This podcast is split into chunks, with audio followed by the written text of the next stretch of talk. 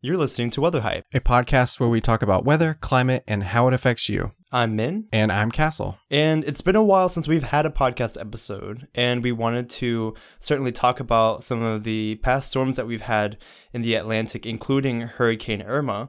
We're going to have some personal narratives coming from that storm and talk about local perspectives, especially from Georgia and from my family, which was affected by uh, the storm Irma. Uh, we're also going to be breaking down some of the news headlines that are associated with Hurricane Maria and talk about some of the preparation and aftermath that is currently going on. Again, it's been a while, so I feel like we should probably talk about our personal lives a little bit. And so, talking about our jobs, different places that we've been going to, and diving into all those fun, fun things. And last but not least, we'll have our songs of the week because I don't think we've had those in one or two episodes. Um, so we will catch up on the latest music and we'll have to see what's in store. Weather Hype's coming your way next. Now I'm the reason why you broke up with him and got back together. Thought I was sunshine, but baby, I'm bad weather. I'm off the Doppler in the five day forecast. By the time they hear me, I've already pushed the shore back. No, no, I wasn't always like this. Skies cleared soon as my daylight lit. Sidewalks dried up, no snow emergency. I could take you February and turn it into I was spring. born on a storm when I get gone, I get gone, and I don't need anyone to know better.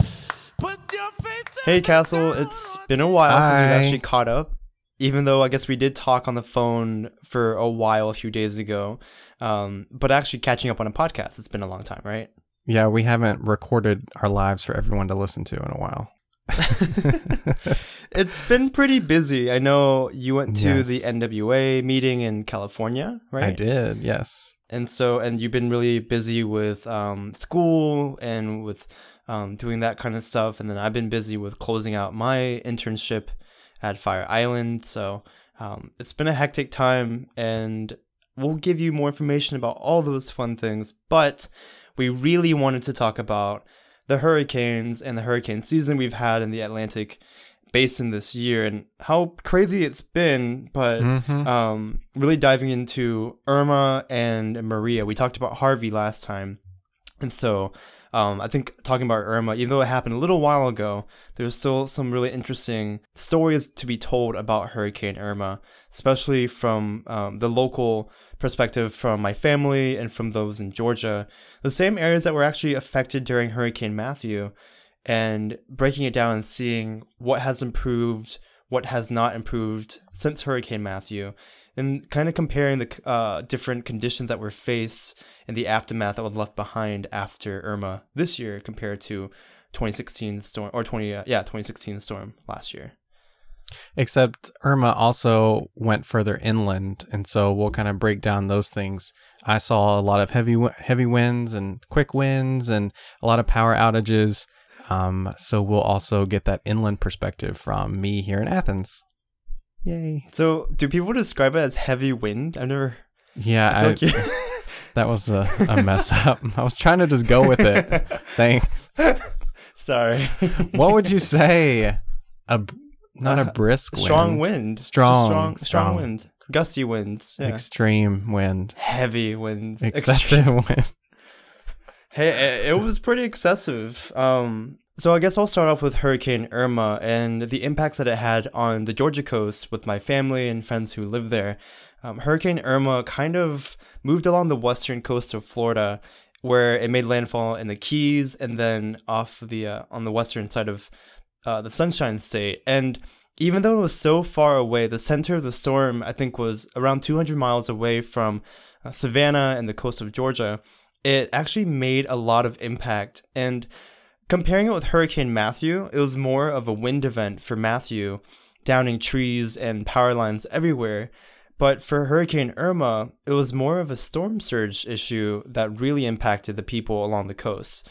And so when people in my neighborhood were asking on their Facebook page that we have for our, our neighborhood, they were saying, should we leave? Should we not? And then they were also comparing what happened with Matthew to potentially what was going to happen with Irma to decide whether they are going to leave or not. And, you know, people were asking for my opinion, and I said, well, you know, winds will be probably just as bad, but luckily Matthew took out any of the weaker trees and tree limbs. So when Irma came through with the wind, it didn't knock as many trees down, and the wind was a little bit less in reality. Um, with the storm surge, I was expecting it to be roughly the same with water coming up the yards and from the marsh, but it was actually a little bit worse than I had expected it to be. And so there are houses in my neighborhood where we're about I don't know, maybe 10 miles away from the Atlantic Ocean, but we're along adjacent to a marsh and adjacent to the Ogeechee River, which is a pretty large river that runs through the area. And the water came up the river and then spread out along the marshes and flooded our neighborhood. So uh, we'll post some pictures on our website, but there were some places in my neighborhood where one of my neighbors had three feet of water in their downstairs level and everything has to be gutted. Um, my cousins who live on the marsh, they have a lot of mildew and mold in their garage now because of the water coming into there. And they're at home, and so they're luckily able to get the cars out of the driveway onto the higher street level so the cars wouldn't get flooded because had they left the cars there, the water would have gone into the vehicles too. Um, my house down the street, we had some water in our garage, but nothing too too terrible. But our whole yard was like covered, and I was actually shocked to see that. I was like eating lunch in a food court at a outlet mall, and my neighbor actually Facebook messaged me and said, "Yo, you might want to look at these photos." I had been tracking the weather for the whole entire weekend, but I didn't expect the water to go up so high, and my parents had evacuated to Augusta, which is about two hours north of Savannah. So they weren't at home to deal with the, the storm and all the flooding. But I was getting information from my neighbors, my cousins who lived there, and it was pretty crazy to see that quintessential photo of like a canoe or a kayak going through a neighborhood with people rowing the boat. You see that all the time on like the Weather Channel and videos or, mm-hmm. you know, videos you have to see. Yeah. And then to see that photo coming from my neighborhood, I was like, wow, that's insane.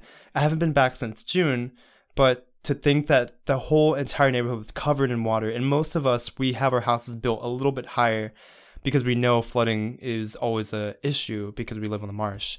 But that was pretty crazy to see that. So I think a lot of people are kind of, you know, put into, I don't know, a position where they understand that maybe next time they really should leave. With Hurricane Matthew, more people left with Irma, because it shifted so westward, the mm-hmm. track, mm-hmm. People thought they'd be safe. But meteorologists locally and I think on TV nationally were saying the whole time that Savannah's going to be on the eastern and north northern quadrant of the storm, which then you get the uh, onshore wind, you get the heavier rain, you get tornadoes and stuff like that. And I don't think people really thought that too much. They were thinking more about the track of the storm. And so they thought they'd be safe. But this time it was crazy that it was so far away. And a category two, if people really care about the categories so much, a category two storm, and it left so much impacts on the area and was so much further away than Hurricane Matthew. Both storms impacted the area in completely different ways, but um, I think it really went, the alarm bells or alarm sirens really went off for people and made them think twice about staying your perspective is very interesting and i'm struck by one thing that you said that this was a water event for your area and for savannah. And when i think about hurricane irma and all like the press mm-hmm. and headlines and the things that people are talking about after the fact is how much of a wind event it was. And so it's interesting to think about how we kind of dichotomize hurricane events into either like water focused or wind focused so like take harvey that was like a water focused sure. hurricane storm.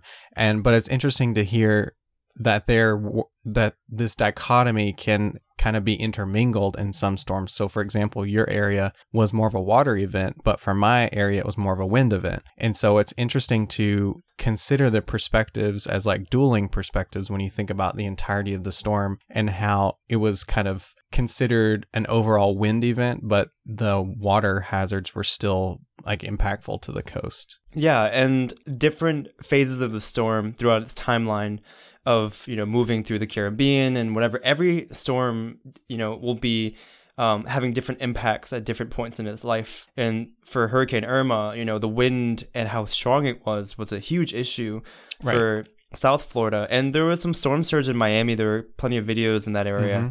Mm-hmm. Um, the northeastern side of the storm, Jacksonville Beach, Savannah, all on the Georgia coast up to Charleston, they had a lot of storm surge issues, but that wasn't as much of an issue in some other areas that maybe have saw more of a wind stuff. Which Right. obviously for you guys, you weren't on the water, but you had a lot of wind event, uh, wind effects. Mm-hmm. Um, can you tell us a little bit more about your experience with Irma? Sure. So it was, I guess, my first hurricane ex- or like tropical experience. So that was kind of cool to um, go through an event like that. Um, I will say that I was really lucky in that I only lost power for five minutes.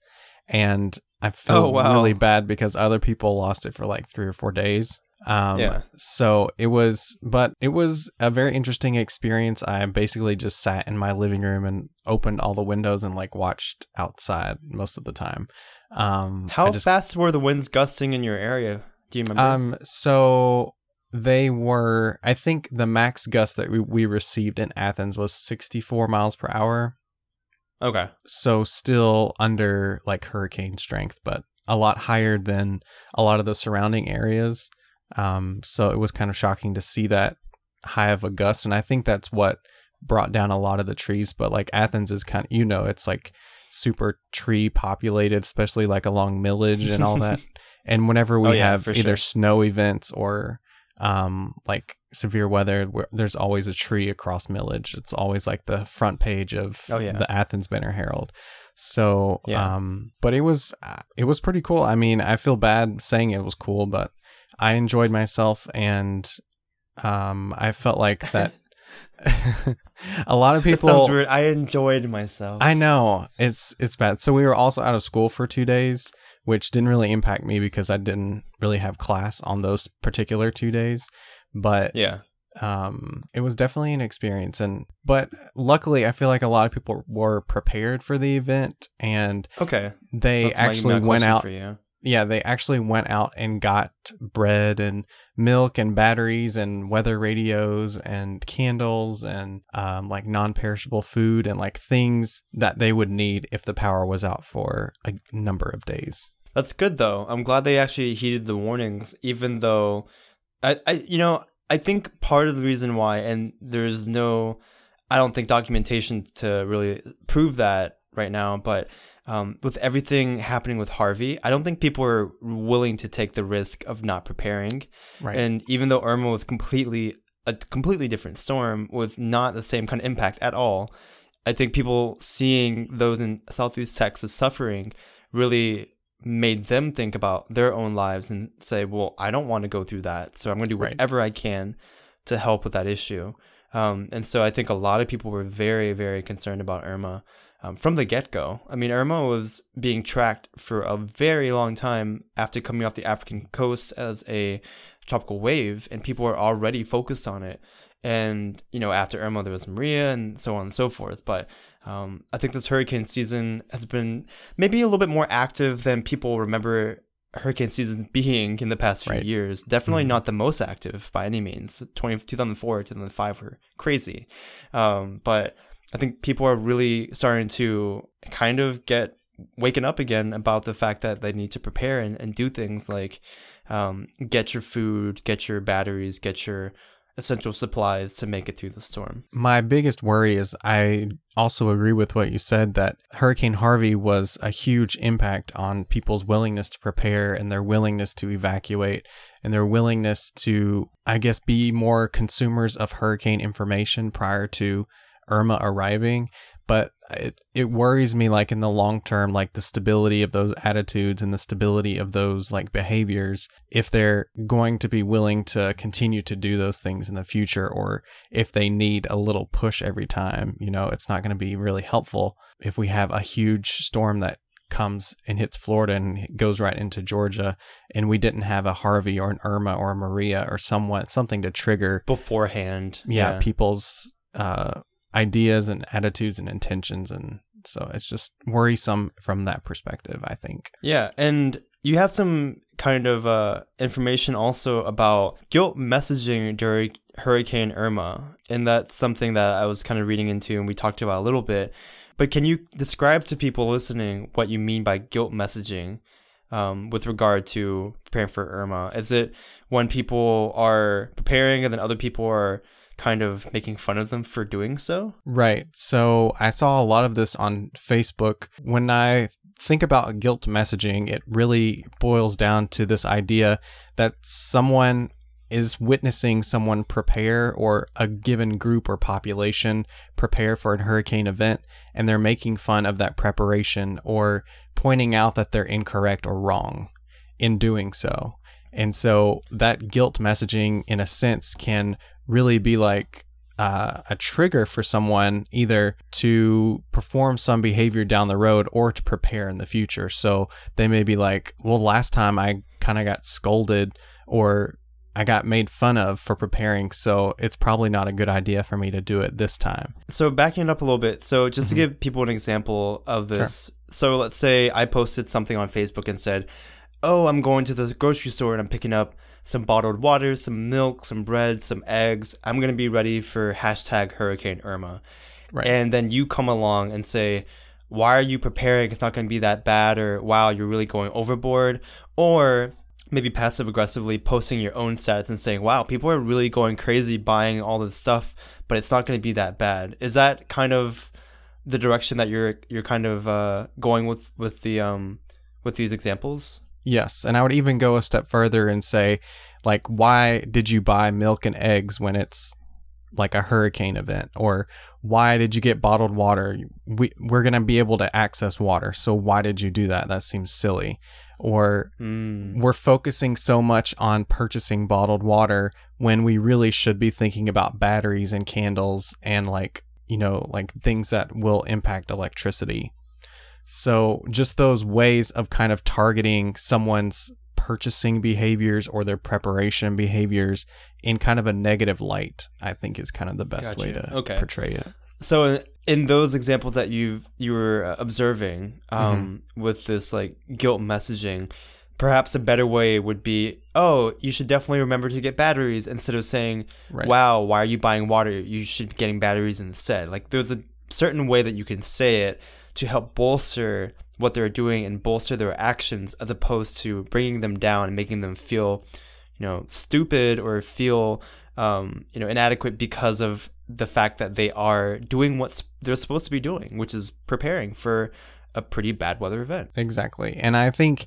it in itself can be a way for us to kind of see where our hurricane messaging, like preparation messaging, is going and what we're kind of shooting out there to people and seeing if they're kind of reading it and interpreting it and acting upon it. So maybe if we see that everyone's getting bottled water and milk, perhaps in the future we need to consider emphasizing more of like batteries or things that people can use in the event of electricity going out or perhaps that's some that's a type of message that more offices that are further inland want to kind of portray or convey to their audience.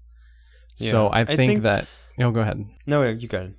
I was just gonna say, so I just think that we can think about where we're going with the type of preparation behaviors that we want to convey and kind of tailor that messaging to our audience. You know, and I think that people who you know, call people out for preparing, these are the same people I feel like who have this weird complex where they feel as if they are superior or somehow better than everybody else. So it's like oh, like they're getting water, they're getting food, like they're so scared. Look at me. I'm not scared. I'm ready for this. Like whatever comes my way, I don't need to prepare. And you know, I don't I just don't understand that attitude. I I, I get why people could feel that way because maybe they prepared in the past and it, it didn't turn out the way they thought it would and they you know maybe over prepared they bought a lot of food or supplies in the storm whatever it is a winter storm or a hurricane veered in a different direction. They didn't get what they as what they thought it would be, you know, as bad as they thought it would be. Mm-hmm. So then they make fun of other people for doing it, but I think the general rule is if you over prepare, so what? You're gonna have extra exactly. supplies. You're not gonna you're not gonna throw them away. Canned food and water last a very long time. And so if you over prepare, sure, you can blame the meteorologist, the messenger of the information if you want to. Um, it's don't do that, by the way. It's not a nice thing to do. but yeah, it's just it's crazy to me. Like, so what if you prepare a little bit? You know, like I think we'll all be okay. Yes, if you go to the store and you buy like all of the water and you don't share with other people who might need that water, that might be taking preparation to an extreme level that you shouldn't be. But you know, other than that, if you're buying enough stuff for your family and, you know, you're taking care of them, I don't think you should be guilted at all or made fun of. And it's it's, it's troubling because guilt is such a powerful emotion, especially when it comes to messaging.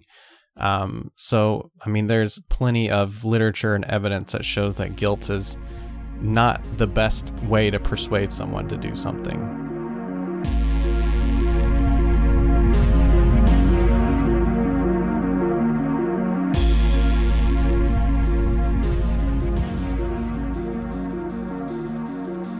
So now that we've talked about Hurricane Irma, I think we should kind of shift gears and devote some time to Hurricane Maria because we've seen Yeah. lots of headlines, lots of, uh, I guess, press on the storm, um, a lot of political tie-ins. So, Oh Lord. what do you got have. for us? What what are, what are your thoughts on this? I mean, you know, it's it's been a very again a very busy hurricane season and with Harvey, I had family in Houston, so I was forecasting for them. With Irma, I had family in Georgia and Florida forecasting for them. Let's not forget about Jose because Jose also happened beforehand and Jose was impacting me in on, on Fire Island and so we actually had to evacuate um, from Fire Island. They had to evacuate me off of there because of the threat of storm surge from Jose. Um, and so that was getting things pretty busy. But I guess the point going back to Maria is that by the time Maria hit, I personally had like some huge hurricane weather fatigue. It was Yeah. like just so much in the past like month to talk about and to forecast and to put different updates on Facebook and social media for people. Um, that because Maria wasn't threatening directly the United States, continental United States, or the eastern uh, seaboard, that I kind of took a break from it. But from from what I had learned throughout the past few weeks and the impacts on Puerto Rico, which again is an American territory. By the way, if people Yeah. didn't remember that, uh, that's something, yeah, that you can get me worked up on pretty easily. But um, that the response to that has been really interesting, and the political, um, how things have become politicized, and helping disaster victims, how that has become politicized, is incredible to me because it's yeah, it's crazy. there are so many things that we just do not need to politicize. It's helping people, people who are in need, regardless of your the debt that you guys have or the color of your skin or your culture or whatever. It does not matter. It's people who need help. And you know what's weird to me is I felt like I heard more about the recovery operations in the Virgin Islands than I did in Puerto Rico for a long time. And I was Yeah. very confused about that. Like, okay, the Virgin Islands, and I'm not trying to discount the lives of people who live there, but Puerto Rico is an American territory, U.S. territory, in addition to the Virgin Islands. Those are also U.S. territories. Um, but I felt like I kept on hearing more about those other islands, and I'm like, Puerto Rico, these people are suffering. I think 100% power loss, communication loss. They had to restore everything.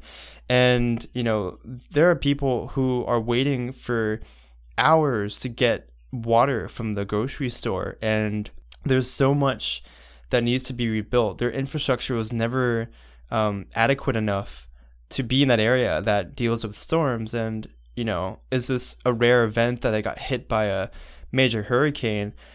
I mean, I don't, I can't remember the numbers, or I don't know the numbers off the top of my head, but they get hit by hurricanes pretty often. If I guess often def- depends on how you define often.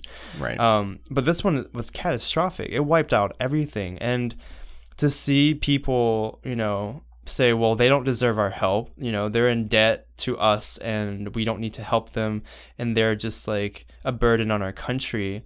Just to hear that kind of rhetoric and that kind of opinion from people, and that it's just so terrible. I don't know why people are even suggesting or saying that kind of stuff.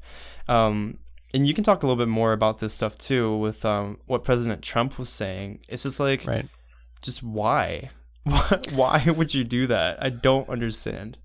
I don't know either, and it just infuriates me that he would like demean the level of like disaster and the just like the overall devastation that's over there and by comparing it to Katrina and saying that this is no Katrina. So therefore we shouldn't help or be doing as much as we are. And just to you Wait, should he never actually com- said that? What did he say? Yeah. I don't know the exact quote but he was like this is no katrina while he was over there. So he was like only like 40 50 people died. So uh, oh my god! nevertheless, like you should never compare disasters. Like a disaster is oh a disaster. Like humans are humans. Like we can't we can't sort them like apples and oranges. We have to just do our best in order to kind of help them out. And so it's just frustrating to see him day after day be more just disgusting and vile. And it just makes my blood boil. And I just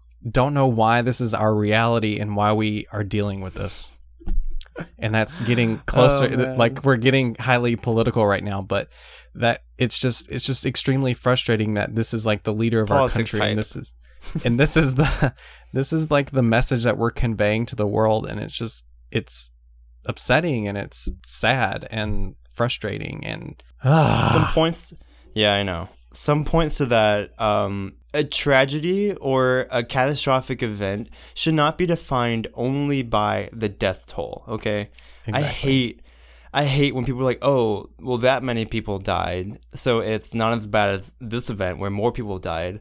It could get there. It, there's still time for things to go wrong and the recovery not to go well and people to, you know, starve to death or, or you know, have health issues and succumb to their injuries or whatever. So, regardless of that, you should never look at an event and say, well, it wasn't that bad because the death toll wasn't that great we've come a very long way in terms of forecasting the weather and preparing people. So looking at the numbers of people, you know, injuries or deaths, like that should be a good thing that the numbers are lower, but that doesn't always tell the whole story. Right. right? So, you know, if you're along the, you know, eastern coast, you evacuate from a storm if you know a really bad storm is coming your way. And that obviously will reduce the death toll most of the time. And you know in Puerto Rico you don't have a place to go. And Barbuda and all the other countries Dominica that was affected as well um, they don't have places to go. But just because their death toll is low doesn't mean that it's not that bad. And, I mean the whole entire Puerto Rican infrastructure was like wiped out. Right. That's mm-hmm. to me in in anyone's book should be a major disaster so yeah. oh yeah, I don't know. And here's a little bit of a curveball to throw at you. There's, you know, the term natural disaster, right? Mm-hmm. Correct. Yeah. I saw recently, and I've talked about it before with other people too. But the term natural disaster, people say we shouldn't be using the term natural disaster because these these natural events, um, you know, being tropical cyclones or whatever, they always happen. But a disaster people say is I know you're going. based yeah right a disaster is not because of the natural event itself but because of our the, you know willingness yeah. to live in certain places that are prone to disasters or build right. up certain places or or have resources in certain places that would be tremendously affected if they were to be hit by a natural disaster whether that's a earthquake or a tropical cyclone whatever and so it's interesting. I, I get what they're trying to say that, yes, if a hurricane hit in a non populated area, like there was the hurricane that hit Mexico, like the super, super strong hurricane that hit, or typhoon that hit, whatever, last year, and or the year before, it was like a, one of the strongest in that area and nobody died because it hit like plantations in Mexico, right? So if a hurricane hits in a non-populated area and nobody dies, is it really that bad?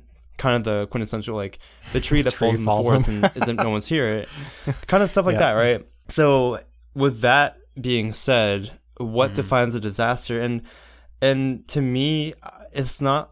People are like, well, if we didn't do what we did, then we wouldn't be affected by it.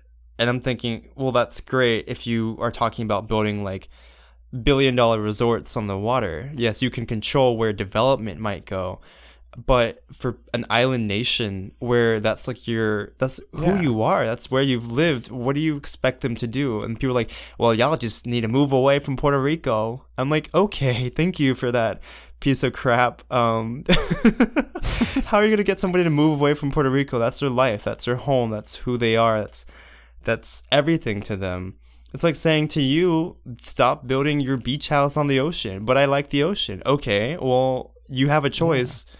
These people don't really have a choice, and they're like, well, they chose to live on an island. I was like, um, not really. Not, I don't know if people necessarily choose to live on the. I'm sure some people chose to live in Puerto Rico, but I feel like a lot of people also were born into that life, and so that's that's just what they have to deal with, and that's what they have to live with. But um, when I hear people say we don't we don't need to give them any money, we don't need to help them because they just shouldn't be living there in the first place. I'm thinking to myself, wow, like you you you lack the perspective that a kind, decent human being should have.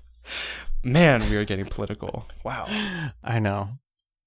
But to to answer your question, I've heard that same kind of perspective on thinking about disasters, but the way that it was framed to me was um, there would not be a disaster without humans. So if humans didn't exist, then there would not be disaster. So I think when it comes down to defining a disaster, our world is populated by humans. So it's kind of redundant to think otherwise. What do you mean? What do I I just mean I th- I just think it's silly for us to consider the definition of disaster without including humans. Mm. Gotcha. So if we, I and I, I would have to look this up, but I'm pretty sure that the definition, like the literature or a book, like an emergency management book, would define disaster using the word human. So okay. I don't know about the I don't know about the places that get hit and there's no one around. I'm guessing that wouldn't be defined as a disaster unless it were to impact some form of human structure or human infrastructure. Then it would be yeah. considered a disaster. Yeah, um, then if if we're to hit like you know a nuclear power plant right. or you know an oil rig, maybe it could be a disaster. But if it hit like, yeah, if it hit like a wildlife reserve island. or something yeah. or a deserted island where plenty of animals and creatures live, mm-hmm. I highly doubt people would probably talk about that that much. Okay, so obviously all of our political, you know, banting and ranting bantering and ranting. Mumbo jumbo. yeah. Mumbo jumbo. Um, let's talk a little bit more about donations and the donations you can make, and also the donations that maybe aren't as effective. Castle, take it away. Yes. So I have been uh, following one of my kind of mentor professors um, on Facebook, and she's extremely kind of embedded in the emergency management culture. And she has been trying to convey this message, and I thought it would be a great platform to kind of continue to spread the message and help us kind of think through this idea of physical donations versus monetary donations and when and when it is not appropriate to do or send them um, because I, for one, did not really understand this or know this. Um, but it's strongly encouraged not to collect or send over physical donations. Um, so that's like water or food or like baby formula or clothing or all these kind of physical things that you would collect like in your community and then send over. And so I was kind of interested to kind of think through this idea because you know, when you think about it, we always want to help after a disaster. We want to send them whatever they can, whatever they need, bottled water, clothing, etc. But she was explaining to me that it can actually put the community that just had the disaster more at risk and more in danger. The concept behind it is, for example, if you were going to send bottled water and you were going to collect it say at your university or your job, it would be astronomical in order to be able to like physically send all that bottled water to say for example Puerto Rico. So if you had gathered up a thousand liters of bottled water, which is enough to for someone for 40,000 people to drink in one day, it would cost you $300,000 to ship it to Puerto Rico. Oh my gosh. Which wow. is a like crazy amount of money to even think about. So on the other hand, uh, when you think about the opportunity to donate monetary donations, you can get the same amount of water. That 100,000 liters of water can be distributed through like nonprofit and aid organizations using potable water systems for only $300. So that's $300 compared to the $300,000 that it would take to send over all that bottled water. So you get more bang for your buck when you kind of send money and or cash to these safe and secure nonprofit organizations. Yeah, and the same thing goes with like food and canned food donations. If you donate a dollar, you can buy the the organization can buy probably five cans of food for a dollar, or you can buy a can of food for a dollar yourself, and you get one can. So same idea, right? Like if you trust a charity, and definitely do your digging too. Not all not all charities are as cracked up as they should be, or cracked up as all. I don't know whatever. You know what I'm trying to say. Potable. Um, not all charities are as great as they seem, so do your digging and make sure you understand what you're donating to and how your money can go a little further than actually purchasing items. Yeah, and there's a there's a whole video that we that I'll post on the website that explains like all the risks like it goes into extreme detail like people send clothing, so much clothing that they had to burn it at Oh, one boy. disaster. And so that put people at risk. Some people sent like prom dresses and like high heeled shoes and things like that.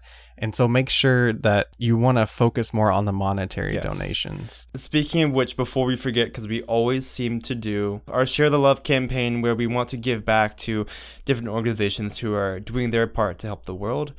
I focus a lot of my attention on an organization called United for Puerto Rico. I think it's Unidos por Puerto Rico. And this initiative started by the First Lady of Puerto Rico, Beatriz Rosselló. And she's working with a bunch of private corporations and the private sector to um, help Puerto Rico in times of disaster like the one like they're dealing right now with Irma and with other storms and Maria as well. So gave giving them money and I know that it's more of a local charity so I know the money is hopefully going to go directly to the people.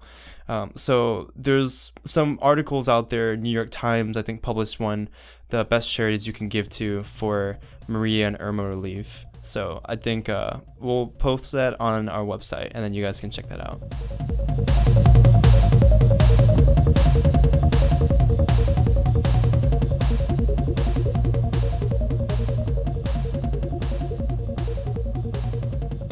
What's up, man? It's been like three It's days since we talked on the Five weeks since you looked at me. One week since I looked at you.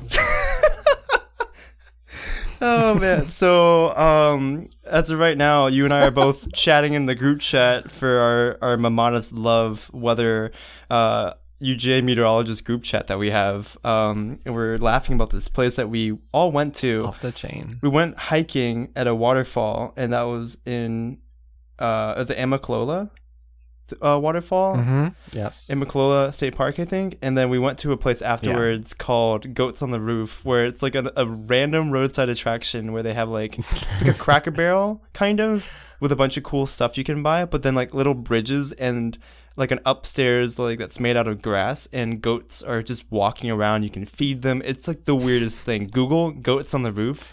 It's somewhere in Georgia. I think it's in Tiger, Georgia, or something. Um, super bizarre, but I'm, we're just all reflecting back on going there, and it was kind of funny. Um, and there were literal goats on the roof. yeah, these aren't like fake goats. These are like legit, like live animal goats that are walking around. Um, but uh, speaking of traveling, I am currently in an Airbnb right now in Belfast, Maine. Um, you know I'm dedicated to this podcast, but I'm taking time out of my freaking vacation to do to record this. So I love you all. Have Wah. I, I feel like you we've been neglecting you all, but you know we do appreciate your love Yeah. and hopefully you love us back and appreciate me for freaking going and doing this after a, a long ass hike today. Um, so I finished This is like a vacation, though. what Doing the podcast. good one. It's like being That's on great. vacation. That's a great joke. okay, I don't want to hear it. I've been doing work all day, and now I'm sitting here doing this. Well, I was I took this really hard hike. you've so, been you out know, whatever. frolicking. Well, you know, I think I deserve it. I think I've been working pretty hard this summer. So, um, I finished up at Fire Island National Seashore doing the climate change communication and building a network across the Northeast region. I'll be presenting the information at AMS. My abstract got accepted. Um, I requested for a poster presentation, but they gave me an oral presentation anyway. Um, Oh, they did. yeah, nice. Which is accept, which is fine because I didn't want to print out a poster and carry it with me anyway. So it'll be more cost effective, and um, I like oral presentations a lot better anyway. Um, so I'll be doing that. So look for me at AMS in January in Austin. Um, but uh, plug. Listen to my talk. I need a good crowd. I can't. I can't work off in an empty room. Okay, it just doesn't work. um, but uh, yeah. So after the internship, I decided. Yeah, sorry, weird. Uh, but anyway, Sound like a stripper or something. no, I have I'm to not. have a nice crowd to do my thing. I'm not a stripper. no, like I've been in a room. Okay, so I always try to build in a, a funny little like ha ha moment at the beginning of a presentation to kind of gauge how the audience is going to be. And, Last and was a so couple of times when people time. haven't, well. that was my last AMS presentation was not the best. I still like got an award for it. I don't know how. I honestly don't know how. So bad. It was so boring. Maybe it was your competition. I don't know. Anyway, um, but I, I think people liked my clear and readable slides because everything was really like easy to read Mhm. and it was Yeah. all the cool transitions. So I guess that was I don't know. Anyway, um, but yeah. So no, I'm not a stripper. And yes, I do like a big crowd because I like to interact with people, and when I hear them laughing or or they're like nodding their heads, it gives me affirmation that I'm doing a decent job presenting the information, and that I'm actually engaging them. Um, anyway, after finishing the Park Service internship, and that last week I actually got evacuated from the hurricane and stayed away from the island for a while. Um, so everything was like all over the place. Um, and so I decided to plan a road trip where I would see some fall foliage. And so the road trip took me through the Adirondacks, through Vermont, Montpelier, took me to the White Mountains in New Hampshire, uh, eastern Maine, and then now I'm near Acadia National Park, which I've been to for the past two days. Um, doing some leaf peeping and doing some great hikes and stuff like that. Um, there was a warm weather spell that happened last week that temperatures were up in near 90, and so that actually slowed down a lot of the leaf changing over to the orange and yellow and red. And so, honestly, about a week from now will be really good peak fall foliage up here, and so I'm missing it. But I'm still seeing some color, but I'm kind of bummed because they're they're not. Uh, the hills and the mountains aren't completely like yellow, red, and orange like I was expecting it to be, but that's okay. Um, that is totally fine. I'll meander down south towards like Virginia and North Carolina and Georgia, and hopefully see some fall foliage there too. Um, but yeah, so like along my way, I've been staying in different Airbnbs. I don't have any camping gear, and plus my car is packed with stuff just moving out of Fire Island. And there's some really crazy. Have I told you any of the stories from the Airbnbs I've stayed at? um, no, just I've just seen your snaps. So Okay. other than that, So I stayed at one in Montpelier, Vermont. That's the state capital, and it was really cool. Their house was like beautiful, nice historic home next to downtown Montpelier. Um, and the couple that I stayed with, they were super cool, super nice. We had a lot of like really thoughtful, engaging conversations. And one at one point, they were like, t- we are talking about people we know who are famous, and I had told them my story about Aaron Paul, blah blah blah. And then they told me, so the husband he does a lot of different things. He coaches soccer. He also teaches Spanish to people in the area. And he's like, Yeah, I know Bernie Sanders' ex wife. And I was like, What? He's like, Yeah, I actually like tutor her. I like teach her Spanish. I was like, So he had an ex wife? She's like, Yeah, you know, he was married before, divorced, and then he has his current wife now. And then I was like, That's really interesting. And so yeah, they teach her uh, teach her Spanish, and then she talks about him sometimes with them. So that's really interesting. Um, and I was like, damn, I really want to meet Bernie Sanders. He seems like such a cool guy. But then I think the weirdest Airbnb story comes from so far anyway. It comes from Dixfield, Maine. I stayed there two days ago. Um, it's like an old historic building home that was built in the 1880s. And so I walk up to the Airbnb. I'm, I'm greeted by the host, and we talk a little bit. And she's like, "Oh, so by the way, I don't really tell people this normally, but I just want to let you know it's kind of haunted." I'm just like, "Wait, are you serious right now?" I felt like she was just pulling your leg. I don't think it was really haunted. Oh, but I mean, do you see my creepy snaps of the house though? Yeah. They're like creepy dolls. but She's- that's just a creepy house. well, she collects dolls and stuff and puts them everywhere, like life-size human, like baby dolls, and it's creepy. life-size humans. Whatever. And also the room that she put me in, it was like the Marjorie Williams room. Who is Marjorie Williams? I don't know. I didn't Google it. I didn't look at the Oh my ancestry.com of the home. But um, My lord. there was a a guest that she had said walked into that room. She never even mentioned there was a ghost, and the guest was like, "I'm not staying here. I can feel something's not right."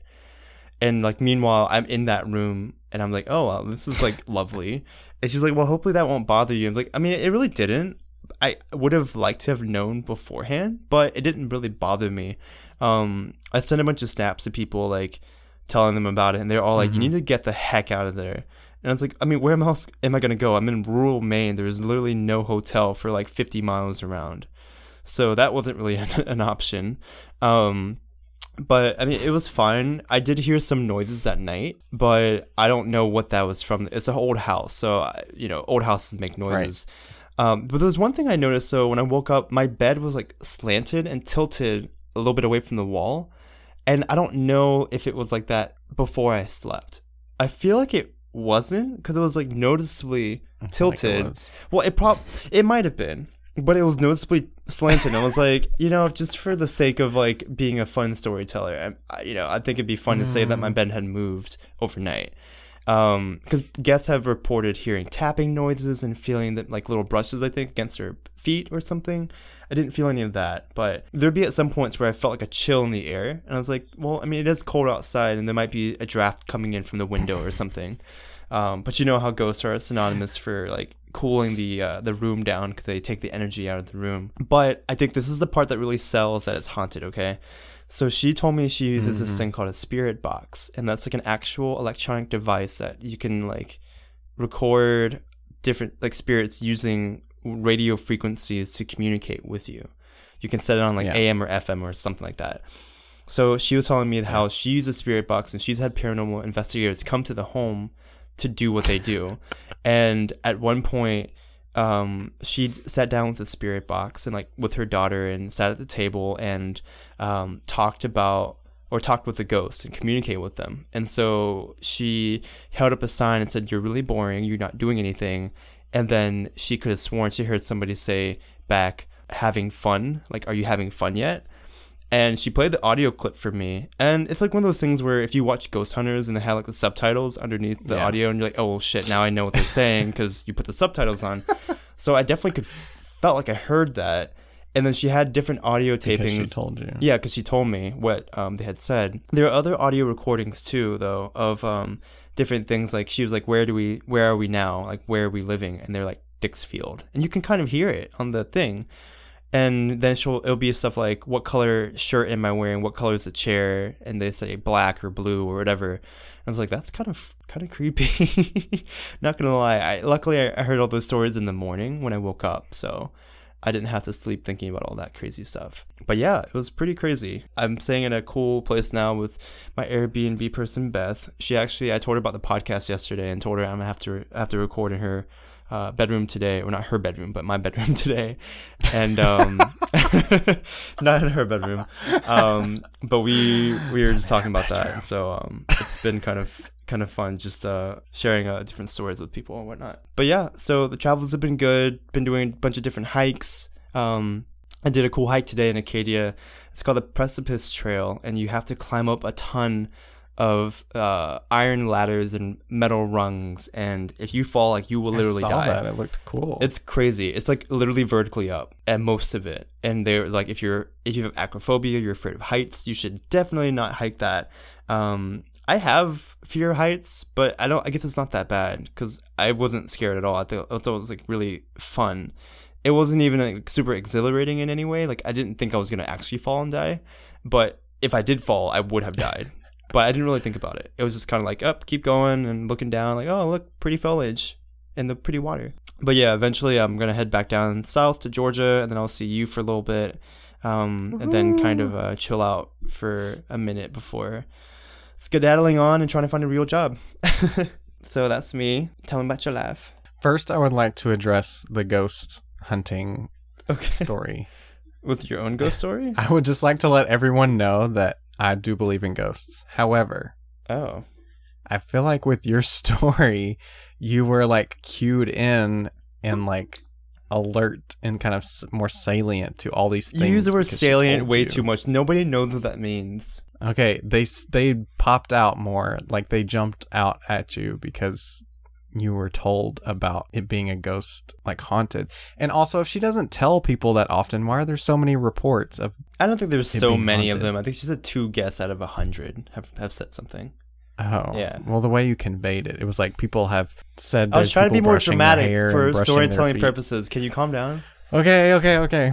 Well, actually, um, other people who have owned the home. She's only been there for six months. Other people who have owned the home have tried to get rid of the Oh. ghosts and the spirits. And I think she said in the past six years there have been like five or six owners because people can't keep the spirits tamed. I guess if you want to At say it like at bay, yeah. And so when she moved in the house, she said she found a bunch of religious relics like crosses and like a Mary statue and you know like you try to combat spirits with religion and religious artifacts so clearly people have tried Mm. and i guess they failed because they've moved out because they've been too scared so yes Well, they obviously have unfinished business, so she needs to figure out what that is. i know it's like one of those on. tv shows what's that one called where they like had to finish uh, figure out their unfinished business and then they let the spirit move on to the afterlife that's not Uh, supernatural yeah, is it? it's called. no, it's the one with uh, what's her face? oh Ghost Whisperer. medium oh the go- Yeah, medium it and Medium? Ghost Whisperer. oh that's right the ghost whisperer what's her name again dang it Yeah, Jessica Michelle Gellar or something like that. Sarah Michelle Gellar like, is definitely names. not the Ghost Whisperer. you just, I just you combined, like, combined, three like, people's five. names. oh my god. um, she's really popular though, or she used to be. Jennifer Love Hewitt. She had a triple name. Jennifer. See, I had a- Sarah Michelle Gellar. names. I Gellar. was close. Monica and Chandler Bing. Uh huh. Okay. Oh, that was great. Classic. For me, I just got back from California, uh, Los Angeles, California. more specifically. Well, kind of Anaheim. south. It was called yeah, Garden Grove is the Oh, okay. actual town. That's what it was called. GG. um, but it was basically in Anaheim, but it was more of like a suburb. Um, it was fine. I didn't leave like the square block that I was in because I was in the middle of nowhere. What do you mean you're in the middle of nowhere? You're in the middle of like Southern California. I know, but like I couldn't go anywhere Aren't you? Weren't you close to Disneyland? unless I. Yeah, I was. I considered going, but then I was like, I'm all alone, and everyone will be. It's the happiest place on earth, and it, I would be the saddest ever because I was alone. You're like wandering around with like a red balloon, like with a sad face on and like a Mickey I Mouse know. hat. Aw, that's and okay. like, and like everyone will be with their family, and I just thought it was a be be a, traveling would alone, bad idea. traveling for, like- alone can be okay. I've been traveling alone now. I see all these I've- couples hiking together, all in love. And I'm just like, oh, wow, forever alone, hiking by myself. Gonna fall and die, and no one would care. Anyway, move on. Go ahead. The thing, the thing that I don't like is eating alone. That's like my one thing that I don't like. Oh, I love eating alone. it's just awkward. It's only. I mean, I like eating alone at home, but not like in a restaurant. Oh, I mean, it's not awkward because you're normally just on your phone, or you can sit next to people at the bar and talk to them. I know, but like being on your phone is just weird. I mean, It's like, what did people do 30 years ago? They talk to the waiter or waitress, or they read the menu a bunch and keep the menu after they order their food to continue perusing it, or they make Hmm. small talk with other people, or they bring a book.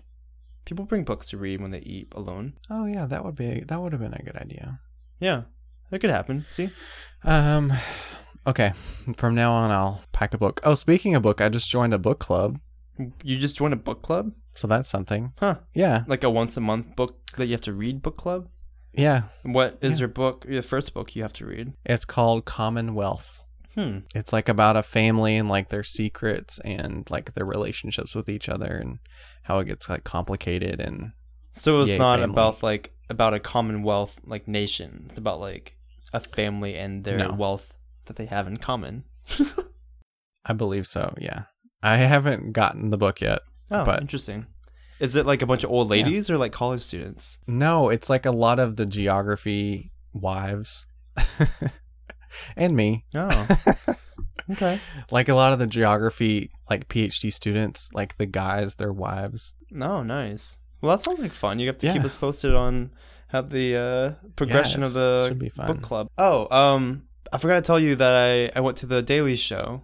Do you watch the Daily Show? Oh yeah, I watch like random clips online. Okay. but So I went um not this past Monday, the Monday before that. I lined up with my uh friends and we had VIP tickets cuz when I tried to go 2 weeks ago with my other friend Gabby from Georgia, we didn't quite get past line or whatever. They ran out of room and we're the last two people that weren't admitted. And so that was kind of crappy and we waited forever.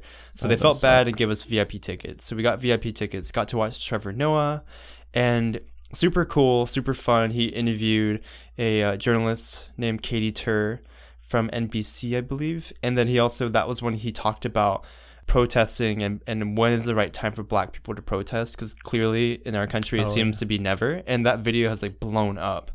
Um and so it was actually really cool to see him doing it live at that time or and then they recorded it and then posted it and played it on uh, comedy central. But um, there's some really good points. He's a really charismatic guy. Um, they were joking. They're like, you know, sorry, but we can't let you take pictures with him or touch him, touch his dimples or whatever, because um, it, it would be too much for him to try to see every single person in the studio, which is like a hundred people total, not that many.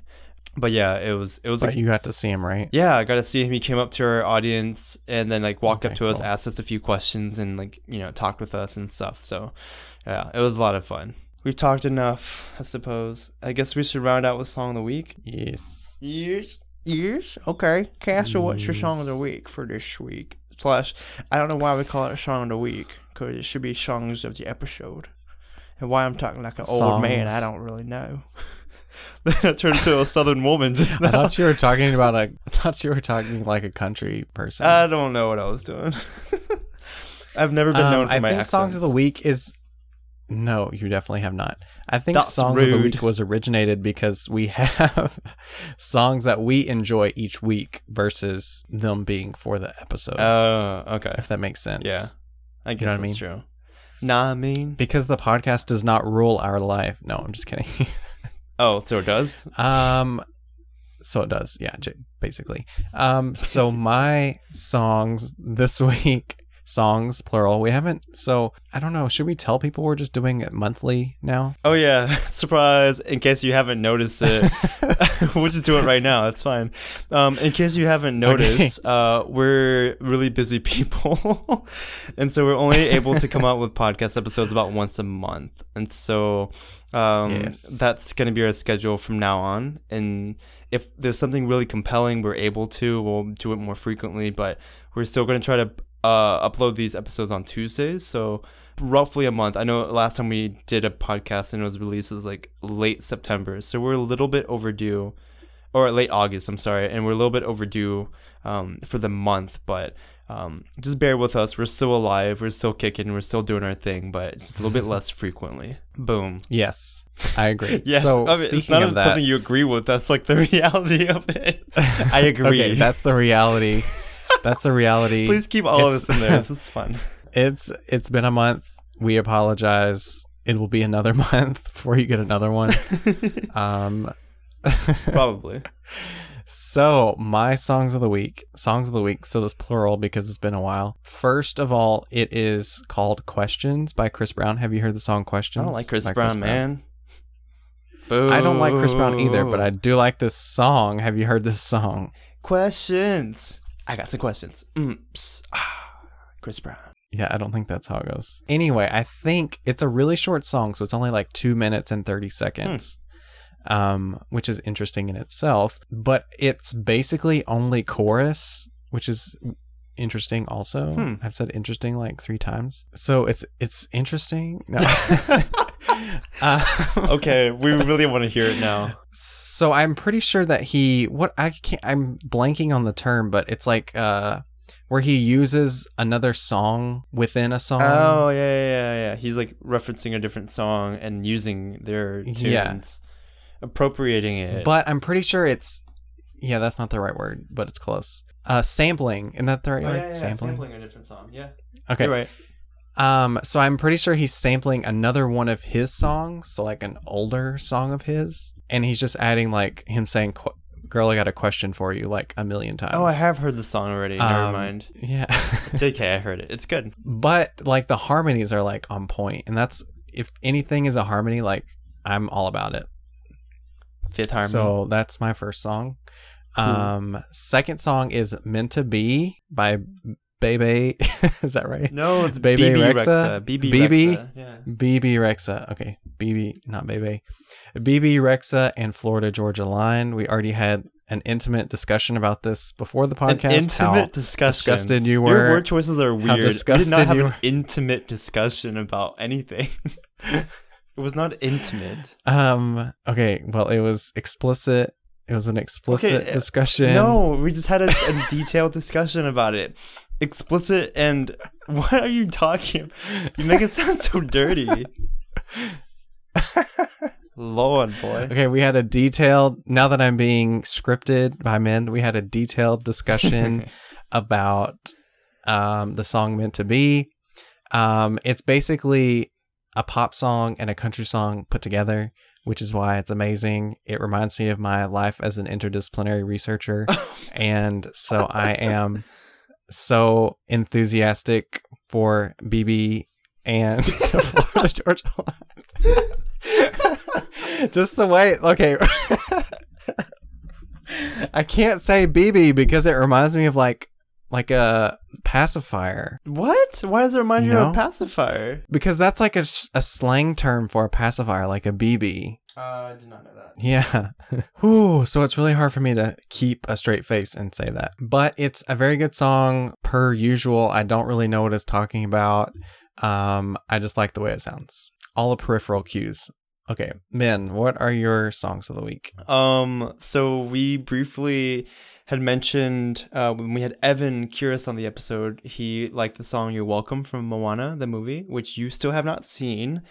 Um, Nope. there's a a cappella group called VoicePlay, and they do different um soundtracks and Ooh. stuff from different Disney movies and from other scores from other different movies, I guess too.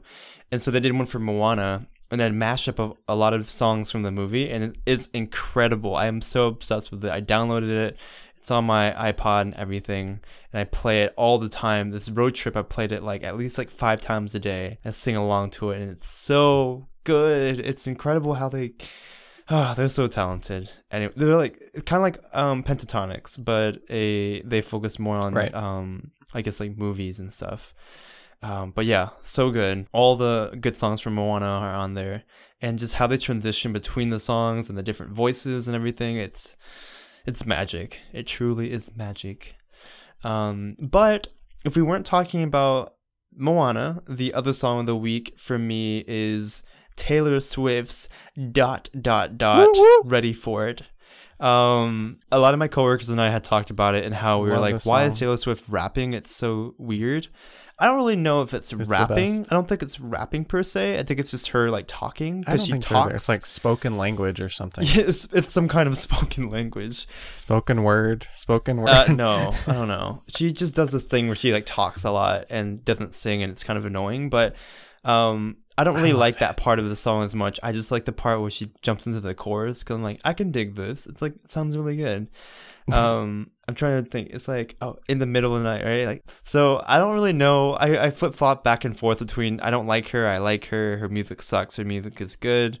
Uh, right now I'm, o- I'm Okay. okay with it. I, I like it. Um, it's better than Katy Perry's songs. I know they're having their feud still continuing, but um, I think her Taylor Swift songs, the two songs that I know, are better than Swish. Well, I like Swish Swish though. Um, Bon Appetit's kind Yeah, of weird. Swish Swish is it. Um, and the other yeah, one, Bon Appetit is weird. some Chain to the Rhythm, is interesting. I like the music video. Chain to the one. rhythm is good. Chain to the rhythm. rhythm. Um, so you might be a good person to ask then, since you're kind of a flip flopper. Um, Um, I don't. Swiftie? Okay, that's rude. you just said you were. I didn't say I was a flip flopper. That's like a negative connotation. you just I said just- sometimes I like her, sometimes I don't. That's a flip flop. I am not a pair of sandals you wear to the beach. That is rude. Okay. F. Anywho, some people have approached me and have told me like how bad these two songs are of Taylor Swift. And I have to say that I love them. So Just sound like you're answering your some thoughts? like question for a pageant. And I have to say that America does not have maps in the Iraq. anyway, if you don't get what I'm saying, don't talk to me. Anyway, I do know what you're Okay. saying. So what do you th- do? You what do you think about the new songs? I- Some people said that they well, so hate them and that the her old stuff called is better. What's the other one? The first one called again? Um, oh, look what you made Look me what do. you made me do. The music video is really cool Yeah. for that one, I will say. Um, but it's really strange because I Yeah. feel like when I first heard that song, I was like, this sounds like something like Baby Got Back at one point, and then it sounded like um, Well, that's just because you saw other people were saying that. no, no, I didn't see it. No, it's the "I'm too sexy for my shirt." That's what. Oh, that one, it- yes. it's a replication of. Whatever Yeah. it was, I hadn't even I didn't see anything. I had just I was playing pool with my cousin, and she played it for me, and I just said that out loud. It wasn't because I saw anybody say it. That's my own opinion and thought. But then another part of it was like, it sounds like Lorde. And it just sounded like she was trying to be a bunch Mm. of different people in that song. And it, it was like kind of bizarre. It was like, she's like, I'm going to do a lot of different things and see how that goes, which I guess is what an artist does when they experiment. Um, but the more I listened to it, the more I liked it. But I definitely like Ready for It a lot more than Look What You Made Me Do.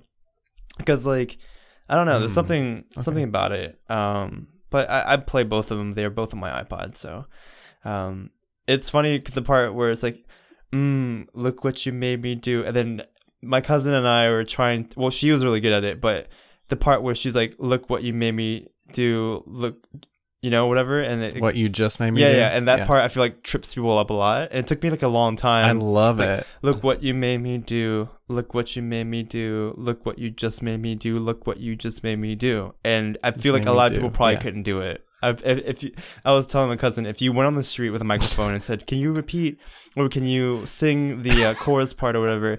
I feel people would be like, "Look what you made me just do. Look do what made me who what." I bet people would probably do that because they're just like, "Look what you made me." I love do. it though. Look, d- d- Makes you feel what special. Do you who moo? yeah, I don't know. um, but yeah, I approve. I don't know. I I approve. Okay. I just feel like it's very powerful. It's just almost like But her like standing up and being like, I don't care. Like everything you've done to me, I'm now using But- against you. And but hasn't she brought that onto herself? I don't understand. Like, isn't it her fault that she lied about? So I think the background was Kanye West wanted to have like her or, or somebody representing her in a music Right. video. She in said his music video. she said yes. yeah. And then Kim Kardashian, quote unquote, pulled out the receipts. That's where it came from yeah. because she had uh, proof that Taylor said, okay, I'm cool with that. And then she went back and said she was never cool with it. And then Kim Kardashian's like, no, I have the proof that you said it was cool. So then Taylor Swift looked like a big liar. So she seems to be blaming all that on Kanye and Kim. I sound like I know so much about pop culture. I, I really don't. I just know this story. I don't know why I do. um, but I mean, isn't it Taylor Swift's fault? Like, I don't understand. She's a liar, and it's like, look what you made me do. Like, it sounds like you were a child. That's what when I first heard it, I was like, well, are you blaming other people for your own actions? How about you take responsibility for what you did, own up to it? So, I, is there more to the story I'm missing? I feel like that's what she's doing though. She's owning up to it by this song. Like, look what you made me do. Like this song is what you made me do. Like I'm having to sing about it and talk about it now. Oh, I took the song "Look What You Made Me Do" as in like, look at like all this torment you brought upon me because I lied and you called me out on it, and now people hate me, and now I now I just have to rise above it and be like changing my like style and changing who I am, and still rising above all that, even though I'm wrong. That's how I see it. But also, like, I don't think she's admitting to anything. I think she's blaming them for it, which I think is further making things worse. But you know, whatever. But I think with the story, I'm not 100% 100% sure of the details either, but I think it's more of a he asked her if she would be okay being in his music video or being portrayed in his music video and she said okay, but she didn't know that it was going to involve her being naked in a bed with him Oh, whatever. and like 12 other celebrities. it, it was someone portraying her, or was she actually naked in the music video? I don't know the music video. I don't watch it. No, it was just like it was just uh, um like like a green screen almost like someone was wearing like a green screen face mask and they just put Taylor's face Oh, on. it. gotcha. Okay, okay. Yeah. Who Yeah. knows, man? I it just that's like the thing too. She's like to people and the public perception of her is like the public perception of Hillary Clinton. Like you just can't trust her, which is terrible. What? Well, that's true. People That's don't not true. I don't feel that way at all. about what. What I just said. I feel like I can trust Taylor Swift. Oh, see, I feel like a lot of people are like, we don't know who she is, like who she truly is. That's like what I've been hearing from a lot of people, and I kind of feel the same way. Like, she plays a nice girl, and she even she said that in the video, like, oh, like you know, I you like you're just playing the nice card, or the victim card all the time. And she even plays that up because she knows people are thinking that she seems to be playing the victim card all the time, and from a lot of people, Well, I've- those were all quotes that people said about her in the video. okay, well, whatever, but still, like, I mean, she's acknowledging what it. she said. she's acknowledging it and Yeah. so and a lot of people feel that way about her so like for me i was like i don't know like i mean the whole her and calvin harris stuff like every time she has a breakup with somebody like there's always two sides of it and you hear like this really terrible side from her and you hear a really terrible side from him which is normal i guess in a breakup but it just makes me like i don't know she's so public about everything too and then like with her and Katy Perry, like if Katy Perry was honestly trying to repair the relationship and she's not really trying, then I mean, I just don't understand a person like that. Boom. Look what you made me say. But uh, well, we, we could go on and on We about could. this, so I'm just gonna stop. Wow, this thing has dragged on. I feel like Love people it. do not care about this right I know. now. It's it's fine. If they don't care, they could stop it. So yeah, sorry guys. We're really catching up Whatever. on not recording for the past while. So, uh, all right, let's wrap it up because I'm tired I gotta wake up really early tomorrow. So, um, all the wonderful things we talked about, you can find that and a lot more on facebook.com slash weatherhype or you can find us on weatherhypepodcast.com You can also find us on Twitter at weatherhype, both words, weather and hype, or you can send us an email at weatherhype at gmail.com. and we love reviews we haven't had one in a while probably because we haven't really posted anything in a while but if you like what you hear then feel free to leave a review on itunes or your android uh, app or wherever you listen to this podcast Yay. It's been fun. I kind of missed it a little yeah bit. it's been a long time i am cur- i've been standing up for like two hours and my microphone's up on this yeah, like you need to. cabinet thing and i should probably be pretty silent soon because i'm sure my airbnb host probably sleeping soon but anyway um i guess until next Until time next time, stay, stay hyped. hyped. I'm gonna go watch Arrow now. Bye. You love it.